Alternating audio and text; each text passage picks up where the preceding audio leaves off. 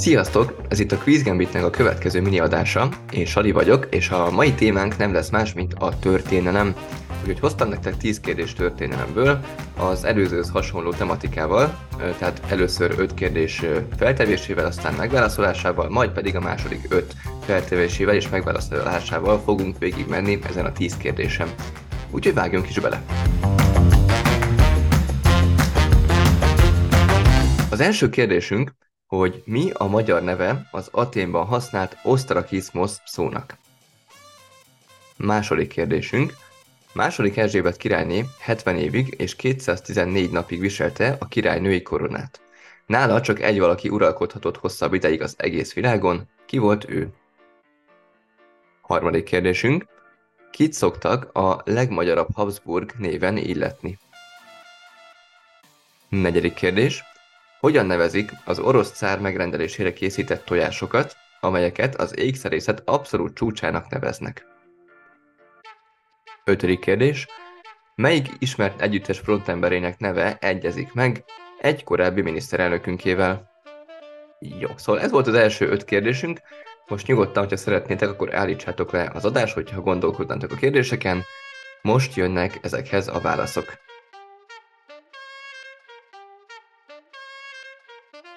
Szóval az első kérdésünk ugye úgy szólt, hogy mi a magyar neve az Aténban használt osztrakizmos szónak.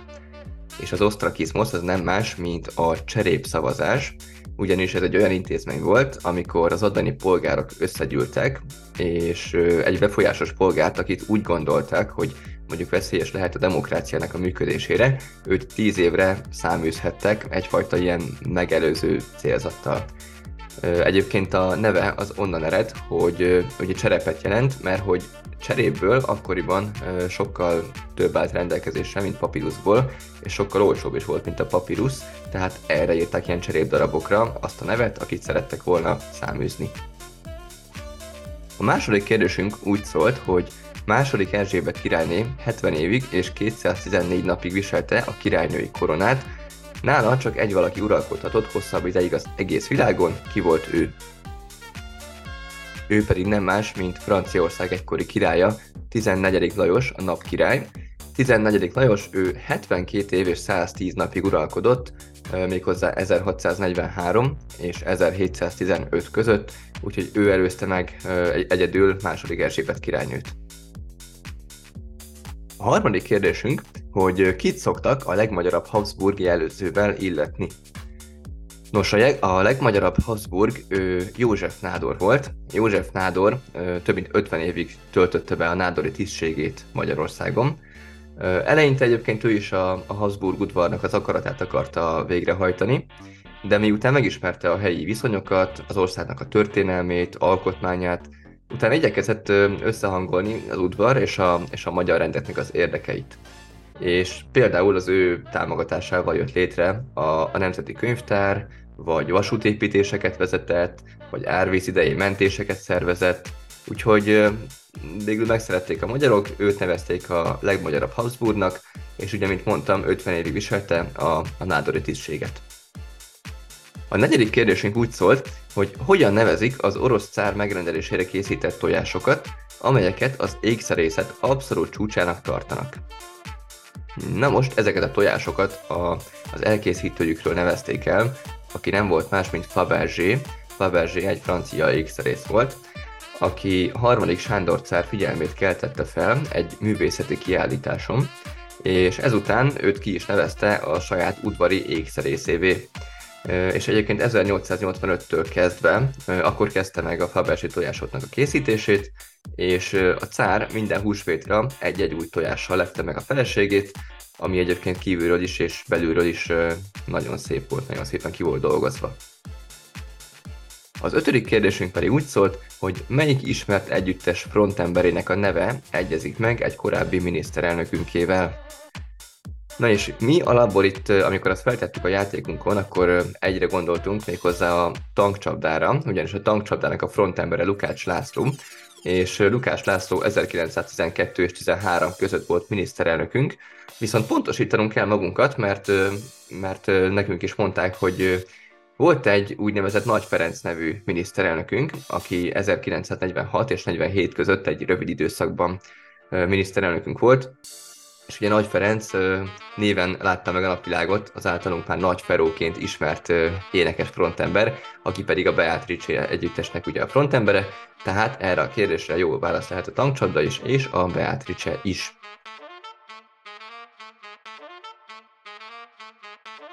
Most pedig nézzük a második öt kérdésünket, amik közül a hatodik úgy szól, hogy melyik folyó jeges vizébe vetették Rasputyint meggyilkolásakor. Hetedik kérdésünk, melyik város jelentős történelmi eseményének kulcs szereplője volt az Aurora cirkáló? A nyolcadik kérdésünk, miben remekelt a Vörös Báró? Kilencedik kérdésünk, a második ledobott atombomba Nagasakira hullott. Eredetileg azonban egy másik város szerepelt a tervek között, melyik volt ez a másik város? És az mai adásunk utolsó kérdése, melyik világhírű emberrel kapcsolatban ismerhetjük Lee Harvey Oswaldot? Úgyhogy most megint, ha szeretnétek, nyugodtan tartsatok egy kis szünetet, mert hamarosan jönnek a válaszok.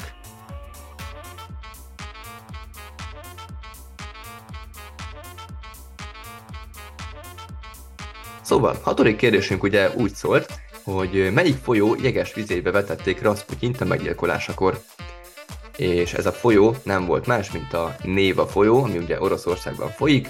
Rasputyinnak egyébként nagyon kalandos élete volt, az élete is, meg a halála is egyébként nagyon kalandosra sikerült, ugyanis a végén már nagyon el akarták tenni lábalól az ország előjárói, úgyhogy egy estére, ahol meghívták, ciánnal mérgezett borral itatták, aztán pedig lelőtték pisztolyjal, ilyen vasbotokkal ütötték, verték, amíg tudták, majd pedig bedobták a Néva folyó jeges vizébe.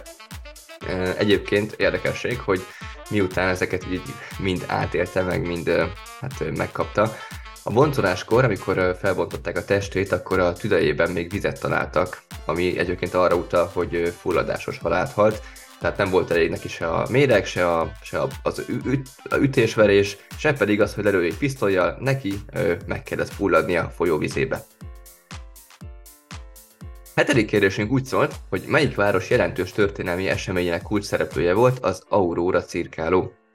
Az Aurora cirkáló pedig nem máshol, mint Szentpéterváron tűnt fel, szintén Oroszországban, méghozzá az 1917-es nagy októberi szocialista forradalom idején a bolsevikok kezén volt ez a cirkáló, ezzel ostromolták a várost, és egyébként erről a hajóról is adták le az első jelzést a téli palota ostromára, tehát a Szentpétervár ostrom akkor volt döntő szerepe az Aurora cirkálónak.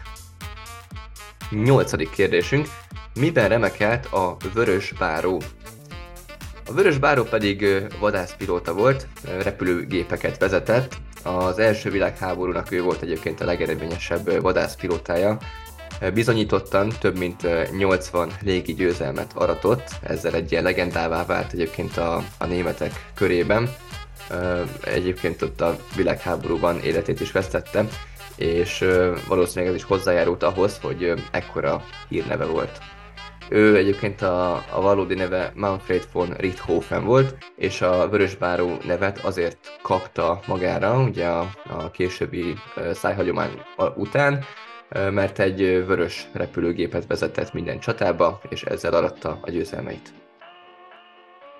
A kilencedik kérdésünk úgy szólt, hogy a második ledobott atombomba Nagasakira hullott, eredetileg azonban egy másik város szerepelt a tervek között, melyik volt ez? Ez a város, ahova eredetileg le akarták dobni az atombombát, ez Kyoto volt, a japán nagyváros Kyoto, ugyanis az atombomba ledobásánál, a, célpont kiválasztásánál fontosnak tartották, hogy a terület sűrűn lakott, nagyvárosi övezet legyen, iparát és gazdaságát tekintve is fontosnak számítson a japánok számára, és Kyoto ezeknek a feltételeknek teljesen megfelelt. Egyébként nagyon sok gyára volt ott a hadseregnek, és a 19. század második feléig Kyoto volt Japán fővárosa, Tokió előtt ugye. Azonban az amerikai hadügyminiszter Kyoto-t megvétózta, mert azokon kívül, hogy ugye több gyára volt ott a japán hadseregnek, Kyoto volt Japánnak a legjelentősebb kulturális és vallási központja. Egyébként napjainkban is legalább 17 UNESCO világörökségi helyszínt található a városban, és úgy gondolta a hadügyminiszter, hogy ez nem tenne jót az amerikai hadsereg imázsának, hogyha ezt a kulturális és vallási fellegvárat Japánban lebombáznák. Aztán nyilván más kérdés, hogy hát szerintem a, a többi bombázás sem tett jót az imázsnak, de legalább kiutott meg. És az utolsó kérdésünk pedig úgy szólt, hogy melyik világhírű emberrel kapcsolatban ismerhetjük Lee Harvey Oswaldot.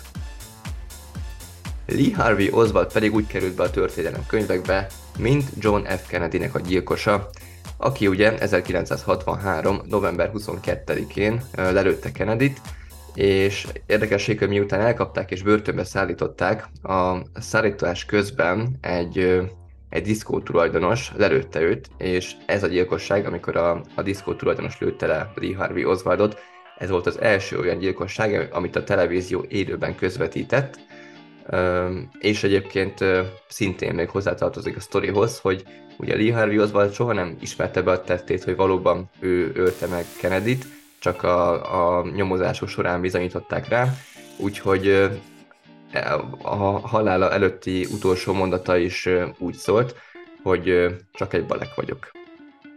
De hát ez a sztori már nem fog kiderülni soha, hiszen a feltételezett gyilkos meghalt, úgyhogy így fogadtuk el, mint történelmi pillanat.